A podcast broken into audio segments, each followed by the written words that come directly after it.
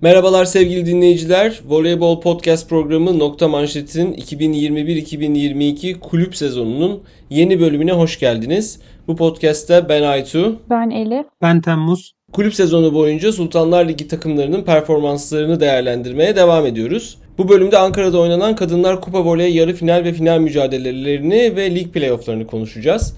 İsterseniz hemen yarı final maçlarıyla başlayalım. İlk yarı final maçında Vakıfbank Türk Hava Yolları'nı 3-1 e, mağlup etti. Türk Hava Yolları Vakıfbank'tan bir set alsa da e, tabii ki Vakıfbank çok daha iddialıydı e, bu maçta. E, nasıl değerlendiriyorsunuz genel olarak maçı? Yine Abondanza'nın e, bu smaçör rotasyonunda yaptığı değişiklikleri sürekli olarak izlemek işte Ada Germen, Madison, Ortman, Şeyma e, onları izlemek oldukça ilginç oluyor bu maçlarda. Siz Türk Hava Yolları smaçörlerinin performansını nasıl buldunuz? Elif istersen seninle başlayalım. Sezon başından beri aslında Madison hakkında herkesin hemfikir olduğu bir konu var. O da büyük maçlarda genellikle istenen performansı verememesi. Yine bu Kupa Voley yarı final maçında da benzerini görmüş olduk. Neden böyle oluyor? Aslında Madison'ın istatistikleri çok iyi. Baktığımızda yani genel normal sezon istatistikleri çok iyi. En iyi smaçörlerden biri olarak çıkıyor. Hem hücum verimliliğinde hem servis karşılama verimliliğinde ama büyük maçlarda arazi olduğuna dair böyle genel bir kanı var. Niye böyle oluyor sence? Yani çok fazla servis yükü çekiyor özellikle vakıf. Hani diğer maçlar için de benzerini belki konuşmak mümkün. Ama sadece ilk set 10 servis direkt Madison'ın üzerine atılmış. E tabi bir smaçörün servis karşılama için açılmasıyla hücuma gitmesi hücum verimliliğini düşürebiliyor. Bunun etkisi olduğunu düşünüyorum ben. Bir de bloklara karşı da bazen yeterince akıllı hücum edemeyebiliyor Madison. Bazen blokları kullanmayı başarabiliyor ama e, çok fazla blok yediği de oluyor. Özellikle işte bu yine bu maçta ikinci, e, birinci sette iki blok yemiş. 8 pas alıp dördünü öldürmüş. Ben genellikle e, servis karşılama yükünü çekmek zorunda kalmasına bağlıyorum bunu. Temmuz sen Ortman'ın performansını nasıl bulduğunu ve yani genel olarak Ortman'ın Türk Hava Yolları için doğru bir hamle olduğunu düşünüyor musun? Gelecek yılda devam edecekler mi? Evet devam edecekler. Açıkladılar da. Ee, bence Ortman yani beklenildiğinden daha iyi bir performans sergiliyor. Bu maçta da X faktör oldu yani özellikle Üçüncü sette e, attığı servisler. E, ikinci sette de e, oyunda hücumda hücum yönünde katkı vermişti. Zaten üçüncü sette bu arada 3 ace buldu bir servis serisinde. Orada seti kıran oyuncuydu. Genel olarak performans içinse e, bence Madison'dan daha iyi bir performans gösteriyor. Özellikle büyük maçlarda Madison gibi direkt düşmüyor. Madison'ın hani ben büyük maçlarda düşme sebebine de şunu ekleyeyim. Hani büyük takımların blok defans kurguları biraz daha iyi oluyor. Özellikle Vakıfbank zaten bence kulüp düzeyinde e, dünyanın en iyi blok defans kurgusuna sahip takımı. Onun dışında büyük takımlarda hani fiziksel olarak da daha iyi oyunculardan oluşuyor işte. Vakıfbank'ta karşısında Zehra ve Hakbulu ona karşı hücum ediyor. Mesela PTT'ye karşı oynarken Dimitrova ve işte İlayda Uçak. Yani kalite farkı var arada. Fiziksel kapasite. Hani bu tarz şeylerde sorun yaşıyor büyük takımlara karşı. Ee, onun dışında dediği gibi servis falan Elif'e katılıyorum o konuda. Ortman için ise Ortman biraz daha fiziksel olarak daha iyi bir isim Madison'a göre. Ve Madison'a göre servisleri de çok etkili atabilen bir isim. Tutturdum yani seriler yakalayabiliyor. Ben genel olarak performansını beğendim ve bence TH'ye playofflarda Madison, Ortman ve Polen üçlüsünü biraz daha fazla kullanabilir. Çünkü Van Rijk her zaman katkı yapamıyor. Bazı büyük maçlarda aksayabiliyor. Polen de çoğu zaman katkı yapabilen bir isim. Ee, bu üçlünün hücum kapasitesi hani Van Rijk gününde olmadığında Şeyma Madison veya Şeyma Ortman Van Rijk üçlüsüne göre daha yüksek bence. Madison, Ortman ve Polen üçlüsünün kullanılabilir bence. Doğru bir karardı yani uzatmak bence. Ama direkt ona güvenerek yola çıkmıyorlar zaten. Madison var. Ee, hani Madison yerine daha iyi bir hamle yapabilirlerdi bence. Vakıfbank'ın son zamanlarda bu e, maçta da gördük. Servis karşılama performansında daha önceki performanslarına göre yani yine iyi bir servis karşılama performansı var tabii ama biraz bir düşüş var sanki. Bu mesela Dünya Kulüpler Şampiyonası'nda Imoko finalindeki performans o destansı servis karşılama performansından son zamanlarda bir biraz bir düşüş var.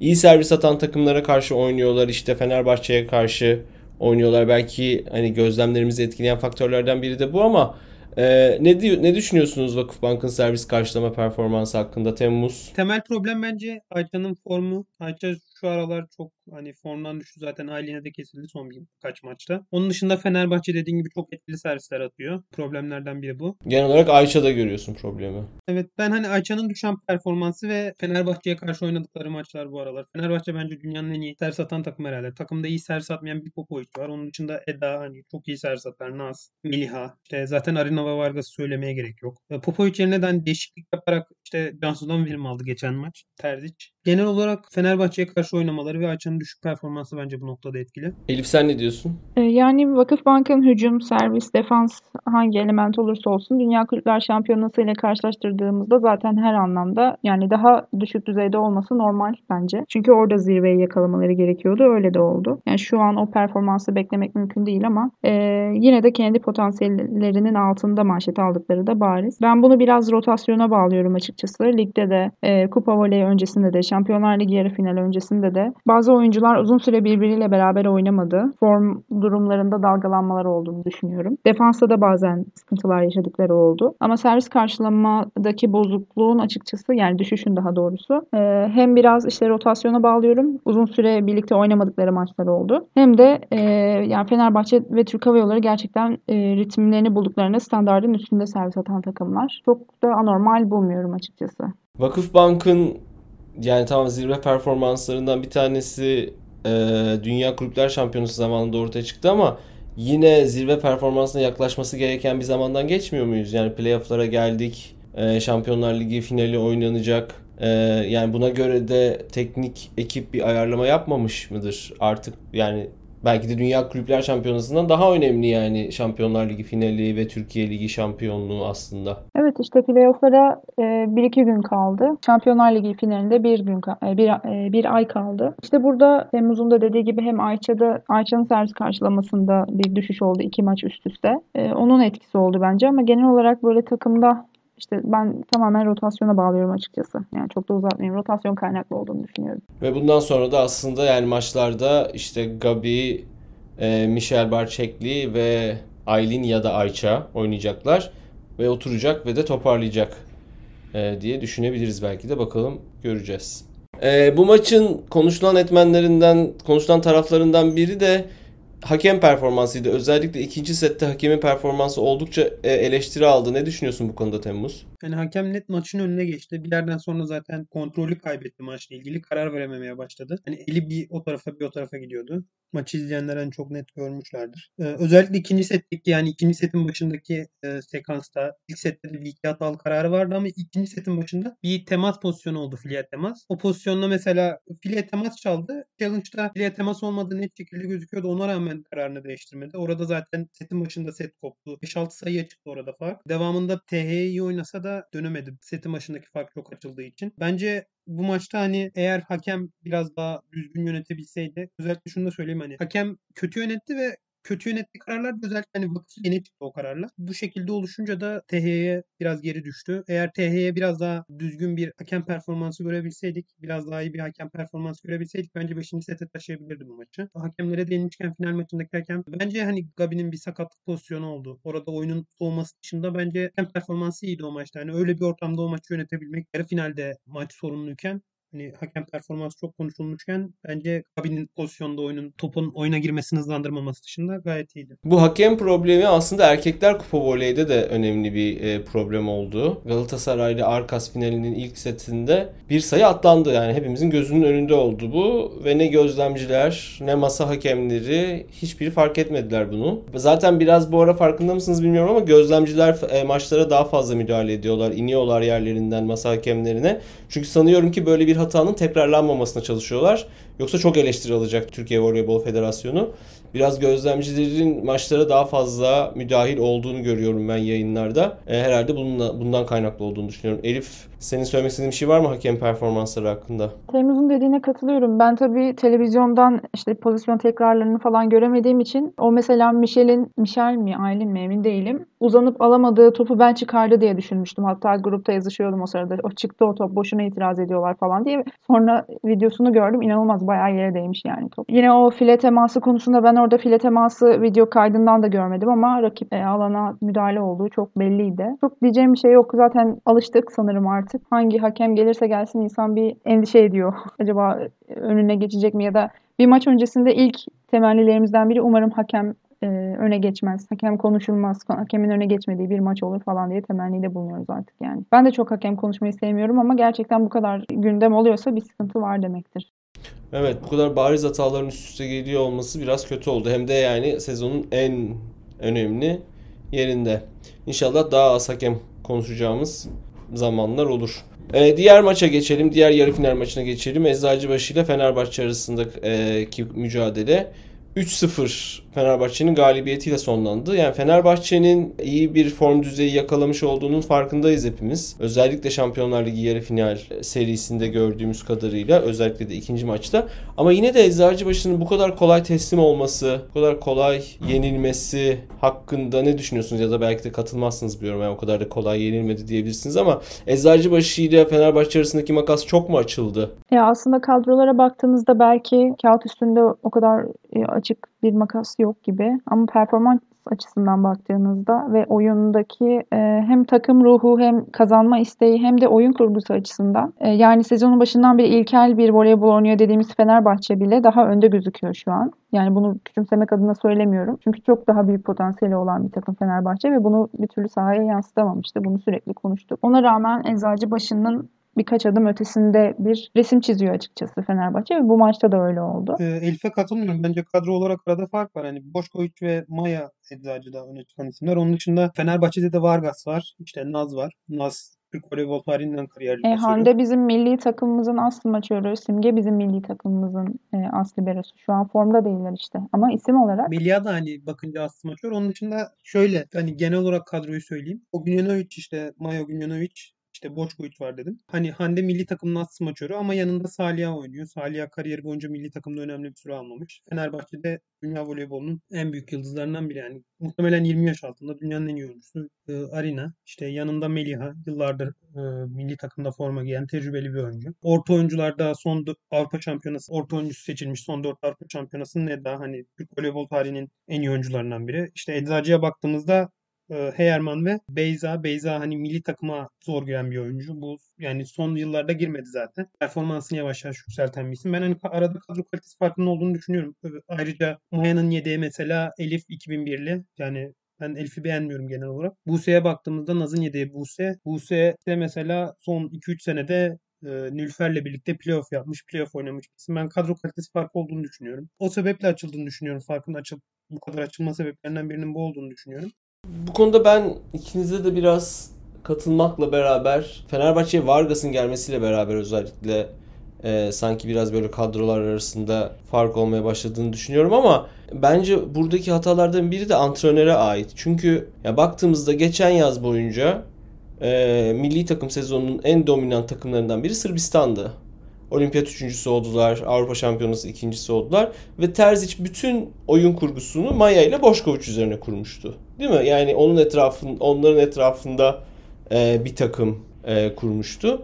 Yani Ferhat Akbaş'ın bunu yapmak yerine elinde Onjanovic ile Boşkoviç varken bunu yapmak yerine işte orta oyuncu üzerine ve elindeki orta oyuncuların da kalitesi belliyken e, bir oyun kurgusu düzmüş olmasını ben yani çok garip buluyorum. Yani biraz kadro kalitesi farkı var. Evet katılıyorum ama e, yani işte Hande, Simge, Boşkoviç, Onjanovic varken elinde oyunu Heyerman üzerine kurmak o kadar e, garip bir karar ki bunu anlamakta çok zorlanıyorum. Yani o oyunu çeşitlendirmek istediğini, çok daha fazla varyasyonlu oynama, oynamak istediğini falan söyleyecektir ama görüyoruz yani istatistiklerden ne bileyim ya da e, Sevkap'ta oynanan oyunlardan falan.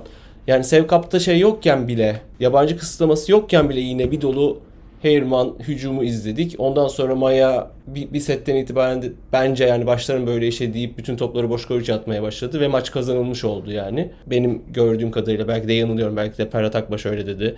Ondan emin olmak şu anda mümkün değil tabii ama yani kadro kalitesi farkı olmasına rağmen Ferhat Akbaş'ın da çok yanlış tercihler yaptığını düşünüyorum ben açıkçası sezon boyunca. O da bence iki takım arasındaki makasın açılmasına sebep oldu. Ki yani terzi içinde çok doğru tercihler yaptığını herhalde kimse iddia edemez. Ben katılıyorum hani Ferhat Akbaş çok hani iyi yönetmedi bence sezonu ama hani kadro kalitesi olarak da hani Eczacı'nın mesela Simge'nin düşük bir performansı var. Mesela Simge'nin yediği 2001, 2005'li bir kız. Heyerman'ın yediği Merve hani Yasemin'in sakatlığı sonrasında işte Heyerman girdiğinde de Adams oynayabiliyor olabiliyor mesela Saliha'nın yerine. Mesela ben Saliha'yı alması gerekiyor. Heyerman'ı çıkarıyor. Merve giriyor. Merve'nin de son iki sezonda çok forma giymemiş bir oyuncu. Hani ben kadro kalitesinde Eczacı'nın düşük olduğunu düşünüyorum. Ee, ama Ferhat Akbaş'ın hani kötü yönetimine katılıyorum. Özellikle sezon içerisinde mesela smaçörlere biraz daha fazla top vurdurarak o, o smaçörlerin açılmasını sağlamalıydı hani. Smaçörler hiç vurmuyor. Mesela şey çok garipti bu maçta. Ee, Sene boyunca Eczacıbaşı orta oyuncular üzerinden oynadı. Hani bu maçta servis yani genelde zaten böyle oluyor. Servis bozuluyor. Servis karşılama bozuluyor. Servis karşılama bozulunca e, hani orta oyunculara dönemiyor ki orta oyuncular da bugün kötüydü hani Herman ucunda çok kötü çıktı. Hani Hande mesela hani normalde olduğundan daha fazla daha önemli toplar almaya başladı. Yani bir pozisyon vardı. Üç pozisyon üst üste Vargas Eda bloğuna takıldı. Hani burada Hande'nin de suçu var ama sene boyunca Çalışmamışsa Evet. ne Sene boyunca yapacak? çalışmayıp mesela Novara'da Katerina Bossetti'ye sene boyunca top vurduruyorlar. İşte Skandicci'ye baktığımızda Pietrini, Zilio sene boyunca top vuruyor. Yani Summer mesela servis karşılamada aksıyor işte bir şekilde şey yapıyor. Ama sonuçta bazı maçlarda en azından ciddi oranda top alıyor. Eczacı'ya baktığımızda hani böyle bir şey yok. Hani smaçörler çok göz ardı ediliyor. Yani bu tarz sorunlar da var ama ben kadro kalitesinin önemli bir etken olduğunu düşünüyorum. Hani onun üstüne antrenör performansı. Evet. Tabii canım bunun tek bir etkeni, tek bir nedeni olmak zorunda değil zaten. Birden fazla e, nedeni olabilir. Yani şeyde gözden kaçırmamak lazım. Yani Yasemin'in sezonun neredeyse ilk maçında, ilk maçı mıydı hatta? Sakatlanmış Üçüncü herhalde. Sakatlanmış olması yani adamın elini kolunu da birazcık birazcık bağladı ama bence Merve'ye ve Saliha'ya daha fazla yatırım yapıp onları da yetiştirebilirdi. Yani antrenörlük sadece strateji kurmak değil, aynı zamanda oyuncu yetiştirmek olduğu için onları da sezon boyunca bence daha iyi yetiştirebilirdi diye düşünüyorum ben. Savunma ve servis karşılaması biraz daha geçebilir. Yani o yönden katılıyorum ama hani sene boyunca da oynattı yani Saliha'yı. Evet. Ya evet, oynattı çünkü oynatmak Ya bir zorunda. senede olacak şeyler değil yani onlar biraz. Evet ama çok da yani Birkaç senede olacak. çok da şey de görmedik. Yani o senenin içinde çok büyük bir gelişim de görmedik. İnşallah daha iyi olacak. Bugün 4-1 4-1-4-1'in şeyinde e, Salih'a için efsane olacak demiş Ferhat Akbaş. İnşallah olur Salih'a. Simge Aköz'ün yani bizim milli takımımızın da çok önemli parçalarından biri olan Simge Aköz'ün servis karşılama ve defans performansında gözle görülür bir düşüş var. Ben bunu çok kaygı verici buluyorum açıkçası. E, çünkü bir libero'nun takıma e, adapte olması da kolay bir şey değil. E, milli takıma adapte edilecek smaçör e, libero açısından da problemli olduğunu düşünüyorum. E, ne düşünüyorsun Simge'nin performansı hakkında Elif? Yani ben özellikle bu sene oyun kurgusunun da değiştirilmeye çalışılmasıyla ve blok kurgusunun da inanılmaz aksamasıyla Simge'nin ekstra zorlandığını düşünüyorum ve yanındaki manşetçi e, genellikle Saliha olduğunda daha da çok alan almak zorunda kaldığını düşünüyorum. Mutsuz mu diyorsun takımda? Mutsuz gözüküyor değil mi birazcık? Sanki biraz yani böyle eskiye göre Simge'nin daha moralli olurdu yani maçlarda falan. Biraz mutsuz gözüküyor sanki maçlarda da. Yani onu çok bilemeyiz tabii ki hani ama belki daha az enerjik olabilir. Sonuçta kendi performansından da memnun değildir. Profesyonel bir sporcudan bahsediyoruz. Sorumluluklarının bilincinde olan bir sporcudan bahsediyoruz. Yani Simge'nin ben daha çok dediğim gibi hem oyunu hızlandırmaya çalışıyorlar, e, aynı zamanda bir şeyler değiştirmeye çalışıyorlar. Onun yanında defansta işte duran yani tekrar oldu ama e, Saliha nedeniyle de, nedeniyle de özellikle hem servis karşılama hem de manşet e, defansta aksadığını düşünüyorum ama bunlardan da bağımsız olarak kendisinde de bir düşüş var tabii. Kendi performansının da altında oynuyor bence. E, ben genel olarak takım içi e, bir sorun olduğunu düşünüyorum. Yani zincirleme etkilendiğini düşünüyorum bunun. Tabii blok çalışmayınca libero'nun iyi çalışması da çok zor. Defansın iyi çalışması da çok zor. Evet bir de sanki bir kısır döngüye girdi gibi yani Simge. O, o döngüden çıkması gerekiyor. Biraz Naz'ın e, ilk se- yani sezonun ilk yarısında girdiği kısır döngü gibi. Olmadıkça daha da olmuyor e, gibi bir döngü sanki değil mi? Yani bambaşka bir performans tabii de ya da bambaşka bir mevki tabii de yani olmadıkça işler biraz voleybolda sarpa sarabilir. Kısır döngüye girilebilir gerçekten de. Sen ne diyorsun Temmuz Simge hakkında? Hani Elif'in dediklerine katılıyorum. Bence de takımla da alakalı sorunlar var ama hani kendisi de çok kötü bir performans sergiliyor. Hani Simge 2018-2019 döneminde hani dünyanın en iyi liberolarından biriydi. Zaten o turnuvalarda en iyi libero seçildi bir iki tanesinde. 2019 kulüplerde, dünya kulüplerde. 2018 Viyana'da çok iyiydi. Hani orada da alabilirdi. 2019 Avrupa Şampiyonası. Hani 2020 elemelerde de iyiydi Simge. Pandemi sonrası bir düştü Simge. Geçen sezon da hani normal performansının aşağısında gidiyordu. Ama geçen sezon yine kazandırdığı etki ettiği maçlar vardı oyunu. Geçen yaz da bence standartının altında bir performans göstermişti. Şu an kulüp sezonunda da komple hani performans çok düşük. Kademeli bir düşüş oldu pandemiden sonra. Yazın milli takıma alınacak mı? Ne diyorsunuz? Antrenman performansına bağlı bence. Bence alınır. Alınır muhtemelen yani çünkü kaç yıllık e, emeği var milli takımda. Ama bence dinlense iyi olabilir genelde. Mesela yıllardır hani oynuyor sürekli milli takımda sürekli turnuvalar. Yani biraz dışarıdan izlese, biraz sahada takım ne yapıyor görse daha iyi olabilir. Sonuçta hani 30 yaşında da bir oyuncu, tecrübeli de bir oyuncu. Yani biraz dinlenmek iyi gelebilir bence. Elif sen ne diyorsun? Milli takım perfor- olasılığı hakkında diğer liberolarla da karşılaştırmalı olarak Ayça'nın performansı düşüyor, Aylin'in performansı arttı, Gizem Örgen'in biraz daha e, eskiye döndüğü, eski zamanlarına döndüğü bir sezon izledik. Sadece lig performanslarına bakıldığını düşünmüyorum oyuncuların milli takıma seçilirken. Geniş kadroda yer alıp antrenman performansına ve o anki e, mental durumuna bakarak karar verileceğini düşünüyorum. Sadece lig performansına bakarak simgeyi milli takıma yazmazdım. Çünkü diğer adayların daha iyi bir sezon geçirdiği ortada. Ama dediğim gibi bu daha çok milli takım kampında göstereceği performans daha çok belirleyici olacaktır diye düşünüyorum. Evet bir de yani dediğimiz gibi Libero'nun bir Libero'nun takıma adapte olması da kolay bir şey değil. Simge uzun yıllardır milli takımda oynuyor artık. Yani Guidetti de o uyuma önem veren e, bir antrenör. Bakalım neler olacak. E, bu maçta Fenerbahçe'nin performansını e, konuşalım bir de. Popovic'in ilginç bir şekilde iyi oynadığı bir maç oldu. Belki sezonun en iyi maçlarından birini oynadı. Vargas'ın e, çok yıldızlaştığı e, bir maç oldu.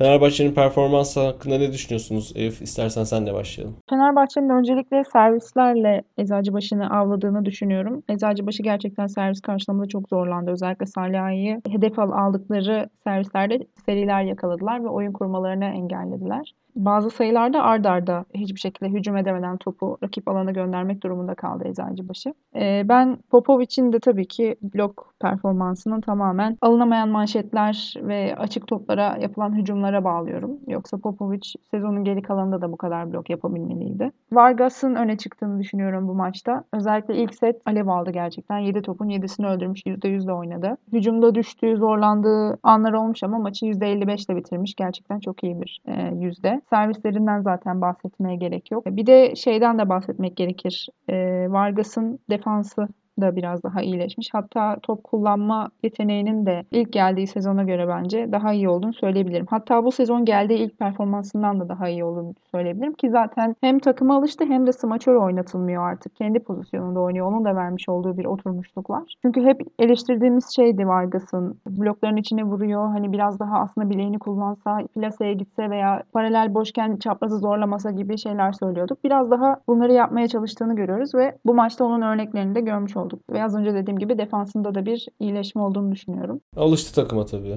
Ee, sen ne diyorsun Temmuz? Fenerbahçe'nin performans hakkında? Hani iyi ser satıyor Fenerbahçe. Birlikte oynadıkça alıştılar hani Vargas pasör çaprazına geçtikten sonra. Ee, Vargas'ın yükselen performansı işte Eda'nın e, son 2-3 maçta yükselen performansı. Naz'ın biraz daha doğru tercihler yapması. Örgen'in yükselen performansı. Hani Fenerbahçe birlikte oynadıkça alıştı ve bireysel performansların artışıyla birlikte iyi bir oyun sergiliyor. Hani Vargas üzerinde de ben kesinlikle katılıyorum. Hani Vargas hani şu anda çok formda. Ee, zaten 3 Vakıfbank maçında iyi oynadı Vargas. Hani Vakıfbank şu an e, kulüp düzeyinde oynaması en zor takım herhalde rakip olarak. Çünkü koçları çok iyi ve 3 maç oynuyorsunuz aynı koça karşı aynı takıma karşı. Ee, size karşı çok iyi önlem alabilen bir koç. Ona karşı 3 maçı da iyi oynuyorsunuz. Yani Vargas ilk sezonuna göre hani daha iyi olduğunu düşünüyorum dedi. Ben de katılıyorum. Bence ilk sezonuna göre çok iyi. Son iki sezonuna göre Fenerbahçe'de sakatlıkla falan uğraşmıştı gerçi ama o sezonlara göre de iyi yani. Şu anda Vargas fiziksel olarak çok güçlü duruyor. Geçmiş sezona göre sanki biraz böyle daha fit, e, daha zayıf bir Vargas var. Zaten yazın videoları vardı çalışıyordu. Çok çok istekli bir de bu ara sanki eskisine göre de. Yani eskiden daha böyle bir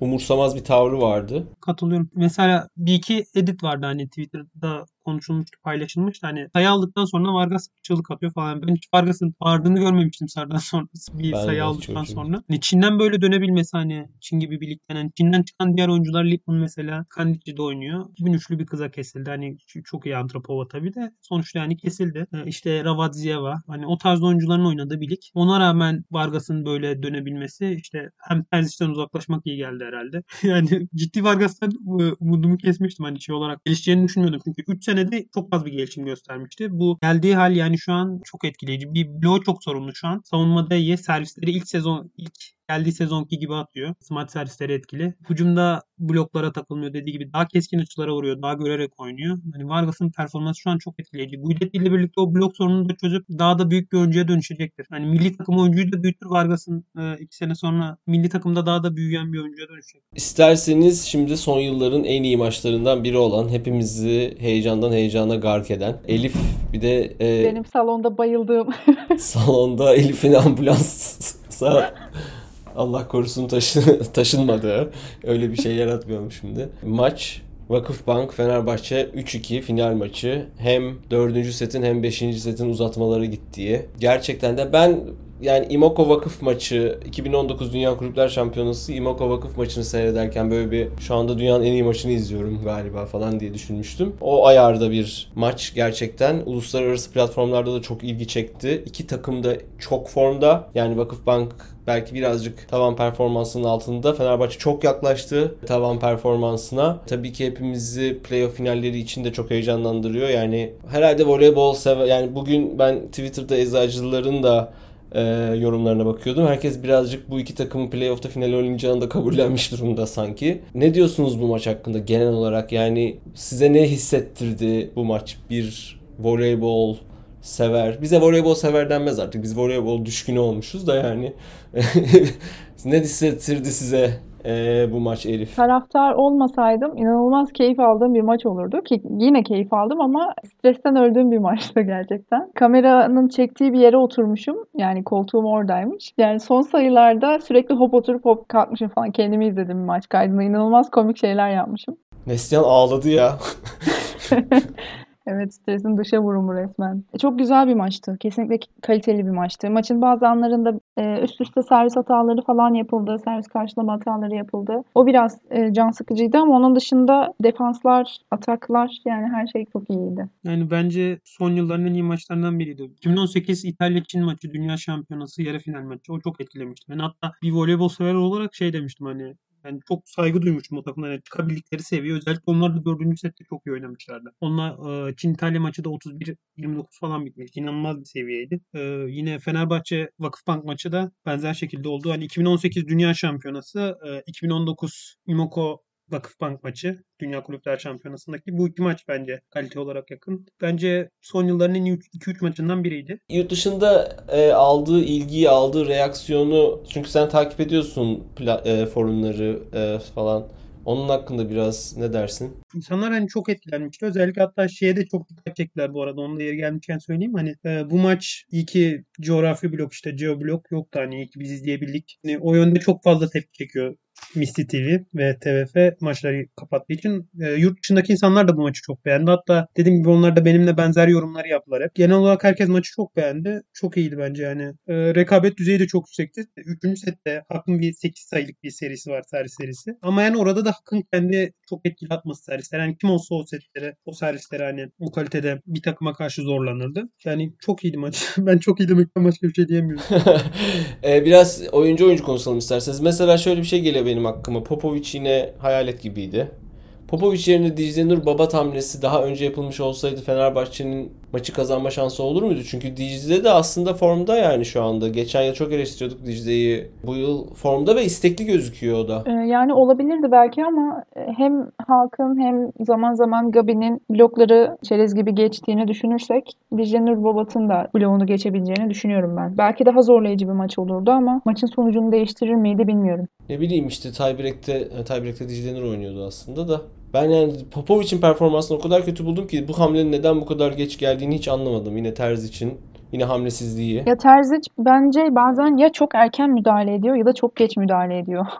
o, o, o ayarı bence tutturamıyor. Ya zaten maç 17-15 bitti hani. İki sayı yani etki edebilirdi hani ama böyle inanılmaz bir şey değiştirir miydi bilmiyorum ama ufak bir değişiklik bile zaten Fener maçın Fener Vakıfbank'tan Fenerbahçe'ye kaymasına sebep olurdu. Arena hakkında ne düşünüyorsunuz? Arena hücumda birazcık aksadı. Ee, tabii çok servis karşılıyor. Servisler ona çok atılıyor. Servis karşılamayı da çok sevdiğini düşündüğümüz bir smaçör değil. Ne düşünüyorsunuz Arena'nın performansı hakkında? Senin de dediğin gibi Arena bildiğimiz hücum performansından uzaktı. Ee, aslında benzer senaryoyu altın sette de görmüştük. e, Şampiyonlar Ligi altın setinde de hem benzer defans performansının hem de hücumda aksadığı e, senaryoyu zaten orada da görmüştük. E, ilk iki set özellikle hücumda çok kötüydü. 5 e, setlik maçtan artı 3 ile çıkmış ve genellikle şimdi Vargas gelene kadar takımı sırtlayan kişi Arina'ydı. Böyle düşündüğüm zaman artı 3 gerçekten çok düşük bir skor katkısı Arina için. Hücum yüzdesi de %36'ymış, verimliliği de 12. Yine bunlar da kendi potansiyelinin oldukça altında. Ya Arina'nın zaten mesela şey olimpiyattaki performansı, olimpiyatta bizim bizim oynadıkları maçta son setteki performansı da yani çok genç bir oyuncu. Daha bu kadar büyük baskı olan ortamları kaldıramıyor olmasını normal buluyorum ben. Yani bizim oynadıkları maçta da 5. E, sette bütün topları neredeyse dışarı vurmuştu. Kenara alınmıştı hatta. Evet, Smirnova ile değişmişti. Goncharova alındı. O oyunda uzun süre kaldı. Çünkü Goncharova da ya bloğa ya da dışarı vurdu topları. Bundan korkup o da çok dışarı vurmuştu. Ee, yani Arina'nın ben şey yapmasını yani şu anda bu, düzeydeki stresleri kaldıramamasını 18 yaşında yılını yeni bitirmiş bir oyuncudan e, bahsediyoruz. Normal buluyorum ama işte yani yine olay Terzic'e gelecek, antrenöre gelecek. Yani bu durumlara karşı Ana Kristin'i yıl boyunca hazırlamış olsaydı biz bu maçı işte sosyal medyada öyle yorumlar gördüm işte Arena bize bir maç borçlusun, bir şampiyonluk borçlusun falan diye. Hayır o borçlu değil yani Terzic borçlu her zaman olduğu gibi yine bence. Çünkü yerine birini hazırlamadı. Ya herkesin performansı belli maçlarda düşebilir. Hazırlanmak gerekiyor. Onu yapmadığını düşünüyorum. Evet ben de katılıyorum. Hem bu var. Ana Cristina'yı yeterince hazırlamaması zaman zaman çapraz bile oynattı ama Arina yerine oynay oynadığı çok az maç var herhalde. Çok fazla maç yoktur. Bir de Isabel'in ve Gabi'nin yaptığı hücumlarda defansa durduğu yerler genelde çok yanlış. E, altın sette yine dediğim gibi bu, bu sorunlar çok ortada ortadaydı. Hadi bu bir pozisyon olur, iki pozisyon olur ama 5 setlik maçta da sürekli aynı yerde bekleyen bir oyuncuyu bench uyarmıyorsa veya yanındaki takım arkadaşları söylemesine rağmen hani sonuçta nasıl söyleyeyim Gabi önünde yüksek blok olduğu zaman eğer blok geçemeyeceğini fark ediyorsa bloğun ellerinin üstünden servis çizgisinde arkasına uzayacak yukarıya giden toplar atıyor. Yani bunun için içeride beklemeye hiçbir şekilde gerek yok. Ya da ha keskin çapraza dönüyor. O kadar içeride yine beklemeye gerek yok. Hani bunları belki Arena şu an göremiyor olabilir ya da biliyor olmasına rağmen maç heyecanı, adrenaliniyle doğru yerde bekleyemiyor olabilir. Ama işte burada hadi Ana Cristina'yı hazırlayamadın o zaman müdahale edeceksin. Yani doğru yerde beklemesini sağlayacaksın. Ya iki adım geride beklese belki birkaç top çıkacaktı yani ee, Temmuz. Ya ben de Elif'e katılıyorum. Hani Elif söylenecekleri söyledi bence genel olarak. Arina'ya bunları öğretecek iyi bir koç lazım. iyi oyuncu gelişiminden anlayan. İyi bir koç lazım. İyi bir koçla hani bunları sene içerisinde tecrübe kazandıkça öğrenecekler. Yani ben de katılıyorum size. 17 yaşında bir oyuncu, 18 yaşında, 19 yaşında şu an. Bu yaşta bir oyuncunun hani bu seviyede e, maçta kalabilmesi bile hani bu seviye takımlarda forma giymesi sene boyunca taşıması bile çok etkileyici. Hani sene içerisinde öğrenecektir. Bir de o maçta bence Vakıf çok iyi servis attı. E, Vakıf iyi servis atınca hani arenada baskıyı kaldıramadı genel olarak. Hem ortam çok baskılıydı hem de Vakıf'ın oyununa karşı oyundan düştü bence. Sonra da mental olarak geri gitmeye başladı. Anna Kristina konusunda da hani bence Anna Kristina hazırlanabilirdi ama Anna Kristina transferi bence sene başındaki yanlış. Yani Anna Kristina hazırlanabilir ama e, onu da muhtemelen hani oyundan düşüreceklerdi bir yerden sonra. TY maçında mesela Ortman iyi oynuyordu. Üçüncü sette mesela 22 servis atmış. 17 tanesi falan şeyin üzerine gitmişti. Ottoman diye bilinir. Ottoman yani. Bu tarz oyundan düşürürlerdi. Ülkemizde Ottoman olarak bilinen oyuncu. Evet evet katılıyorum. Birazcık daha tecrübeli, soğukkanlı bir smaçör. Ana Kristina yerine. Evet, hani Kristina tercihi sene başındaki komple. Hani o da Terz için tercih. Terz için Kristina'yı hazırlamaması gibi Terz için Kristina tercihi de sene başındaki. Yani sorun. Aynen yani belki o anlarda servis karşılamaya Cansu bile sokulabilir. Yani çünkü servis karşılamaya kolay düşebilen bir oyuncu maalesef henüz Arina. Cansu demişken Cansu Libero da oynuyordu. Mesela Fenerbahçe'nin bence bu maçta Libero'su da Libero performansı da dönem dönem sorun oldu. Hani bir Libero bir çık yapabilirdi ama Fenerbahçe'nin yedek Libero'su olmadığı için. İpar giyiyor libero formasını. Evet. Ee, Vakıfbank'ın oyuncularının performansına geçelim isterseniz. Özellikle Haak ve Gabi hakkında e, söylemek isteyeceğiniz şeyler olduğunu düşünüyorum. Yani aslında çok uzunca yorum yapacak bir şey yok. İnanılmaz performans sergilediler. Özellikle Isabel. Herkesin yaptığı eleştirilere tek tek cevap verir şekilde oynadı gerçekten. Yani o eleştirilerde tamamen haklıydık. Kötü oynadığında kötü oynadı diyeceğiz zaten de. E, gerçekten iyi bir geri dönüş yaptığını düşünüyorum ben Isabel'in. E, ve sezon boyu izlediğimiz o yüksek formunda na geri döndüğünü düşünüyorum. Çok iyi oynadı. Servislerinden bahsetmeyeceğim bile yani. Özellikle o bulmuş olduğu e, servis serisinde serisinden sonra servise her geldiğinde tedirginliği hissediyorsunuz e, rakipte. Gerçekten çok e, etkili servisler atıp manşet hattını bozduğu için ace olmayan servislerde de zaten çok sıkıntı yarattı. Attığı oyuncular da genellikle doğruydu. Ben Isabel'in genel olarak performansını çok beğendim. Ee, hücumda düştüğünde blokları da bir anda ortadan kaybolmuştu. Yoksa biz Isabel'in bloklarını da çok fazla övüyoruz burada. Gerçekten kabus gibi filenin üstünde kapatıyor. Bir şekilde geçit vermiyor. Bu maçta da biraz hem net blok sayılarını gördük hem de iyi sektirdiğini de gördük. E, tam anlamıyla döndüğünü düşünüyorum ben bu maç itibariyle. Umarım formunu devam ettirebilir. Çünkü onu bu şekilde izlemeye alıştık. Gabi Gabi gibi oynadı. Bir önceki maç Türk Hava Yolları maçında yani istenen performansı gösterememişti belki de. E, kendi performansının altında kalmıştı hücumda. Sonradan biraz toparladı gerçi ama e, bu maç bence inanılmaz oynadı. Hem servis karşılama hem de e, defansta.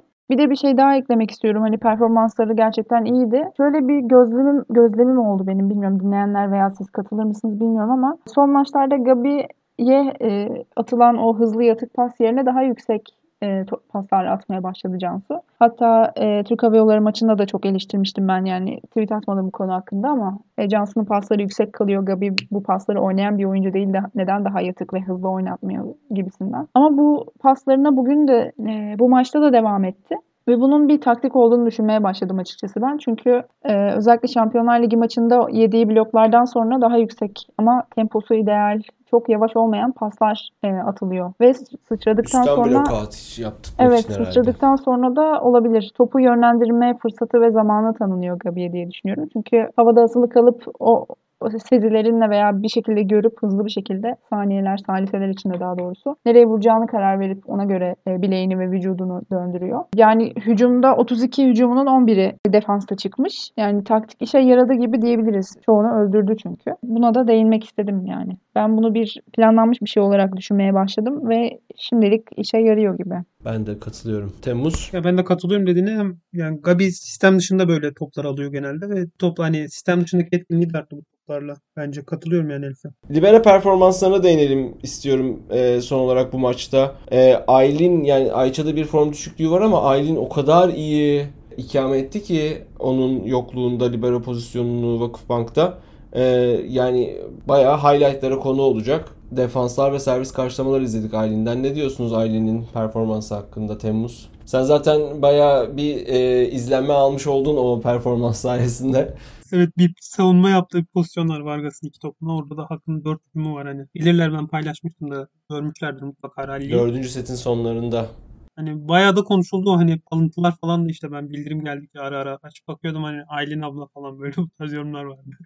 Aylin Vatan oynayan böyle. Aylin bayağı voleybol izlemeyen kesim tarafından çünkü 83 bin beğeni geldi o videoya. 1.3 milyon falan izlendi. 3.6 milyon falan tweet görüntüler. Mesela bu sadece voleybol severler değil. E, voleybol sevmeyen yani sevmeyen demeyeyim voleybolda çok ilgili olmayan insanlar tarafından da bayağı övgü aldı Aylin. Ee, bence Aylin çok iyiydi. Yani zaten savunmada Aylin her zaman iyi olan bir oyuncuydu. Milli takımda 2019 senesinde alındığında savunmasıyla fark yaratan bir isimdi. O zaman da hafif manşeti sorunluydu. Sonra işte Fenerbahçe döneminde sakatlık, taraftar baskısı, o tarz etkenlerle bir de koç tabii. Ve oynadığı sistem çünkü iki kişi servis karşılamak kolay değil. Fenerbahçe'de iki kişi servis karşılıyordu. Vakıfbank'ta yanında Gabi ve Barş oynuyor. Hani en iyi servis karşılayan smaçörlerinden biri. Bence Gabi en iyisi. Barş da işte en iyilerden biri bence. Onların yanında oynuyor. Servis karşılamada da iyi performans gösterdi. Aylin hani Guidetti ile çalışmanın katkıları sanırım meyvelerini topluyor sene sonuna doğru hani sene ilerledikçe. Performans sevindirici Aylin'in. Guidetti'nin de yani libero parlatma konusunda gerçekten yıldız bir antrenör olduğunu da söyleyebiliriz herhalde değil mi? Yani yani evet yani usta dokunuşu zaten Guidetti'nin. Guidetti kariyeri boyunca hani kendi takımlarının hep e, libero performansları yüksek olmuş. Yani kendi e, blok defans kurgusunda iyi kurmasının da etkileri var tabii. Bunun hani e, Guidetti bu konularda başarılı bir insan. Bir de bence libero en çok çalışarak işte teknik öğrenerek o tarz şekilde hani en çok antrenör dokunuşunun hissettirebileceği pozisyon bence libero. Guidetti de işte bence dünyanın en iyi antrenörü. Onu çok net hissettiriyor. Duracağı yeri söylemek falan. Sezonun en keyifli yerine geldik. Playoff 1-4 mücadelesi başlıyor. Vakıfbank'ta Türk Hava Yolları, normal sezonun birincisi Vakıfbank'ta dördüncüsü Türk Hava Yolları, Fenerbahçe'de Eczacıbaşı ile playoff yarı final serilerini oynayacaklar. Ee, bu maçlar hakkında beklentileriniz neler onu konuşmak istiyorum. Yani Vakıfbank Türk Hava Yolları hakkında bilmiyorum söylenecek çok şey var mı. Türk Hava Yolları bize birkaç iyi maç, iyi set izletse bence yeter yani. Açıkçası Vakıfbank'ı geçebileceklerini bir seri içinde Vakıfbank'ı geçebileceklerini ben çok düşünmüyorum. Fenerbahçe Eczacıbaşı daha çekişmeli geçebilir ya da Fenerbahçe'nin bu e, form grafiği sonucunda geçmeye edebilir. Ne diyorsunuz bu iki mücadele hakkında? İsterseniz Vakıfbank Türk Hava Yolları ile başlayalım önce. Senin tahmin ettiğin kadar kolay olacağını zannetmiyorum. Türk Hava Yolları'nın daha fazla direnç göstereceğini ve belki de işleri yolunda giderse maç bile alabileceklerini düşünüyorum Vakıfbank'tan. Maç alabilirler bence de ama seri... Ama seriyi kazanabileceklerini ben de düşünmüyorum açıkçası. Yani çok büyük bir aksilik olmadığı sürece, e, Vakıfbank kendi oyununu oynayabildiği sürece e, ben de Vakıfbank'ı favori olarak görüyorum. Yani tabii Vakıfbank favori. THY de en azından bir maçı e, hani alt 5. sete götürebilir zaten Kupa Voley'de zorlamışlardı bayağı götürebilirlerdi biraz daha hakem kararları daha az tartışmalı olsaydı daha iyi performans görseydi. Çünkü hani TH'ye iyi savunma yapabilen ciddi savunma yapabilen ve blockout yaptırabilen bir takım. İşte Van Rijk gününde olduğunda durdurması çok zor bir takım. Kalini iyi Ee, savunma servis yapıyor. atabilen bir takım. İşte bunlar üst üste geldiğinde e, Vakıfbank'ı zaten Bank TY maçında hani Hakk'ın kötü performansı da var tabii. Hak e, TY maçında da kötü performansını devam ettirmişti. Eğer Fenerbahçe maçındaki gibi oynarsa zaten en şansı yok ama ikinci setin ortası ve işte o hakem kararlarından sonra ikinci setin ortasından üçüncü setin sonuna kadar bence TH'ye Vakıfbank'a çok net üstünlük kurdu dediğim şeyleri yaparak işte blokoutları zorlayarak iyi savunma yaparak iyi servis atarak zaten Vakıfbank'ın en çok zorlandığı takımlar bunlar. Biz geçen podcast'te de söylemiştik işte TH'ye bunları yapmalı Vakıfbank'ı zorlamak için. Vakıfbank özellikle savunması güçlü takımlara karşı blokout zorlayan takımlara karşı ciddi zorlanıyor. Ee, Developers maçı işte Şampiyonlar Ligi e, çeyrek finalindeki o maçta da böyle bir şey görmüştük. TH bence bir maçı e, bir maçta ciddi zorlayabilir ama kazanabileceğini düşünmüyorum. Hani seriyi tabii ki de Vakıfbank geçer. Yani seri çünkü. Ben Guidetti'nin en son serileri çok nadir kaybediyor. Kaybettiği isimler işte Egon oluyor. Yani bu tarz sıra dışı isimlere karşı kaybediyor kaybederse. Onun dışında kaybetmiyor. E, Fenerbahçe Eczacıbaşı. Geçen yıl e, oldukça güzel bir playoff serisi izlemiştik Fenerbahçe ile Eczacıbaşı arasında yarı finalde. E, uzayan maçlar olmuştu. E, ne diyorsunuz e, bu seriyle ilgili? Şeydeki gibi Kupa Voley yarı finalindeki gibi kolay mı geçer e, Fenerbahçe? E, bu seriyi de yoksa Eczacıbaşı zorlayabilir hatta kazanabilir mi? Eczacıbaşı'nın zorlaması düşük ihtimal bir de mental olarak kötüler şu an. Hani son iki Fenerbahçe maçında 3-0 kaybettiler. Ee, son maçta e, son sette hani oyundan iyice kopmuşlardı. Hani biz yapamıyoruz şeyindelerdi. İlk maçı Fenerbahçe kendi evinde oynayacak. Seyircisinin desteğiyle birlikte serviste ciddi zorlayabilir. Arada ben Eczacıbaşı'nın Fatma'yı daha iyi kullanması gerektiğini düşünüyorum. Hani Salih'a servis karşılamada bu kadar zorunlu, zorlanıyorken Fatma'yı yani bu kadar hiç kullanamamak sene boyunca %100 çok katılıyorum. garip hani. Bir de Fatma gibi bir oyuncu yani. En çok eleştirdiğim konu olabilir hani Eczacı şeyinde kadrosunda. Çünkü kullanabilecekleri yani belki de tek oyuncu mu desem yani çünkü Simge'nin yedeği Zeynep, işte Manya'nın yedeği Elif, Erman'ın yedeği Merve. En iyi kullanabilecekleri, hani iyi şekilde kullanabilecekleri belki de tek şey oyuncu, yedek oyuncu. Fatma geçmiş dönemlerde yedekten de iyi katkı yapmış bir oyuncu. Acaba antrenman performansı mı kötü ya? Yani onun kendi özel hayatında da sorunlar oldu herhalde birkaç tane. Yani bilmiyorum tam ben de söyle bir şey yapmak doğru olmaz burada. Ama hani bu kadar kullanılmaması da çok garip. Çok. Fatma kalitesinde bir oyuncu. Evet yani Fatma mesela şeyin yanında Fenerbahçe'de as oynuyordu geldiyse. Geldiyse. As oynamıyordu. Bir sene as oynadı. Kelsey gelene kadar az oynadı. Evet. Milli takımda da biz e, Fatma'yı kullanıyorduk. Bir de çok net üçüncü smaçör olarak kullanıyordu. Yani Şeyma'dan daha çok kullanıyordu. Tabii servis karşılaması da çok iyidir. Hırvatistan maçı mıydı o Avrupa Şampiyonası'nda girip Hırvatistan maçındaki inanılmaz oyunu oynamıştı. Yani çok destek vermişti. E, soğukkanlı bir oyuncu, kaliteli bir oyuncu, teknik bir oyuncu. Gerçekten çok ilginç ama kullanmaması. Ya Hande de rahatlayabilir. Yani mesela Hande'nin performansı artabilir biraz onun oynadığında. Simge'nin belki artar. Belki kullanırlar. Kullanılabilir ama hiç yani. İlk tercih şey oluyor bir de yani o Adams oluyor. Adams'ın da Adams'ın sistem dışı toplardaki becerisi de çok düşük. O benim çok hani bilmiyorum çok garip geliyor bir oyuncunun sistem dışı toplarda bu kadar sorunlu olması. Sadece sistem içi öldürebiliyor. Kullanılabilir bence Fatma. Onun dışında yani Eczacı kronik hani servis atamıyor. Servis atsa belki bir şansı olabilir. Boşkoviç'in de servis performansı düştü. Bu, bu sezon pek iyi değil. Elif, Fenerbahçe Eczacıbaşı serisi hakkındaki görüşlerin. Ben de Fenerbahçe'yi favori olarak görüyorum. Büyük ihtimalle çoğunluğun olduğu gibi. Eczacıbaşı'nın seride avantajı yakalaması için bir anda oyun kurgusunu smaçör ve pas- pasör çaprazı üzerine kurması, iyi servis atmaya başlaması, blokta top sektirmesi ve servis karşılama ve defans performansının da iyileşmesi gerekiyor. Ölme Bunların- şeyim ölme. Bunların hepsinde birkaç günde olması. E, bunları yapmak zaten zor. E, bir de bunu 3 maç boyunca yapmak daha da bir imkansız. O nedenle ben açık ara Fenerbahçe'yi favori olarak görüyorum. Yani onlarda da bir aksilik ve şimdiye kadar oynadıkları oyundan bir anda düşüş olmazsa ki böyle olacağını zannetmiyorum. Çünkü hem Dünya Kulüpler Şampiyonası'nda kupa kaldıramadılar hem Şampiyonlar Ligi'nde finale kalamadılar. Şimdi bu sezon alabilecekleri tek kupa lig kupası. Ee, yani tüm motivasyonlarını bu yönde kuracaklarını düşünüyorum. Son olarak şey konuşabilir miyiz? Ee, biraz sosyal medyada da tartışılıyor. Sizin ne düşündüğünüzü merak ediyorum. Ee, Naz'ın gideceği bir yani ayrılacağı bir takımdaki bu yükselen e, performansı ve yükselen istekliliği belki yükselen performansa %100 katılmazsınız da yani yine paslarda bazı hatalar olduğu oluyor. Ama bu isteklilik yani rahatladı mı gideceğim diye takımdan Terzic'den kurtuluyorum diye. Çünkü Terzic arasında hiç iyi olmadığı çok açık bence. Yani bu değişikliği neye bağlıyorsunuz Naz'daki? Bence Naz'ın tercihleri iyi bu arada maçı. Maç olarak zaten blokta ve servisleri, servis savunması falan belli düzeyde olan bir isim. Tercihleri iyi Naz'ın hani orada fark yaratıyor bence yine. E, bir de işte Vargas'ın performansı. Diksen yani rastgele bir topu kaldırıyorsun. Vargas ve Aren'i öldürebiliyor hani e, takımın yükselen performansı. Hani bilmiyorum ben e, ne kadar etkili olmuştur ama takımla birlikte yükseldi bence. Ben de katılıyorum. Geçen sezondu galiba. Gal e, Koşeleva'nın Galatasaray'a geldikten sonra Galatasaray'ın inanılmaz bir 11 maç falan kazanmışlar. Evet. e, motivasyonu ve yükselişi olmuştu. Bence şu an benzer e, yükselişi ve motivasyonu o kazanma Vargas. isteğin Vargas'ta Fenerbahçe yaşıyor. Belki e, yani takım takımla anlaşmasına ben çok bağlayamıyorum ama belki takım içinde antrenörle olabilir bilmiyorum başka olabilir. Belki bir sorun vardı ve o sorun çözülmüş olabilir. Hani ben bir farklılık görüyorum açıkçası ama bunun takımla anlaşmış olduğunu çok sanmıyorum ya. Naz daha profesyonel herhalde o açıdan. Sahada biraz daha arası iyi duruyordu oyuncularla falan. Sen salonda izledin zaten maçı. Eda'yla da. Eda'yla çok çok iyi gözüküyor şu anda. Daha böyle ilk yıllarındaki Fenerbahçe'deki ilk yıllarındaki gibi e, gözüküyor. Acaba milli takımdan ayrılacağını açıklaması mı rahatlattı Eda ile arasını? Gayet olabilir. Eda kesinlikle Cansu ile oynamayı tercih ediyor milli takımda. Bu çok net bence. Olabilirdi. Yani direkt ondan sonra olmadı Bunların ama. hepsi olabilir. Hani ondan direkt ona bağlayabilir miyiz bilmiyorum. Ben takımın genel performansı ve işte Elif'in dediği gibi e, arasının düzelmesi olarak görüyorum. Takımdaki arkadaşlarla arasının daha iyi olmasına bağlıyorum. Evet. Bakalım bu performans, bu isteklilik e, final serisinde de ya da yani 1-4 mücadelesi boyunca da devam edebilecek mi? Ben e, Naz'ın böyle olmasından, oynamasından bir seyirci olarak çok keyif alıyorum. İnşallah e, devam eder. Evet. Özellikle Kupa Voley finalini değerlendirdiğimiz, o çok keyifli maçı değerlendirdiğimiz bu e, nokta manşet bölümünün sonuna geldik. E, bizi dinlediğiniz için çok teşekkür ediyoruz. Bir sonraki programda görüşmek üzere diyelim. Bir sonraki bölümümüzde de e, lig playofflarının yarı final etabının e, sonuçlarını birlikte değerlendirmiş olacağız. Hem takım hem oyuncu performanslarını. Bir sonraki bölümde görüşmek üzere.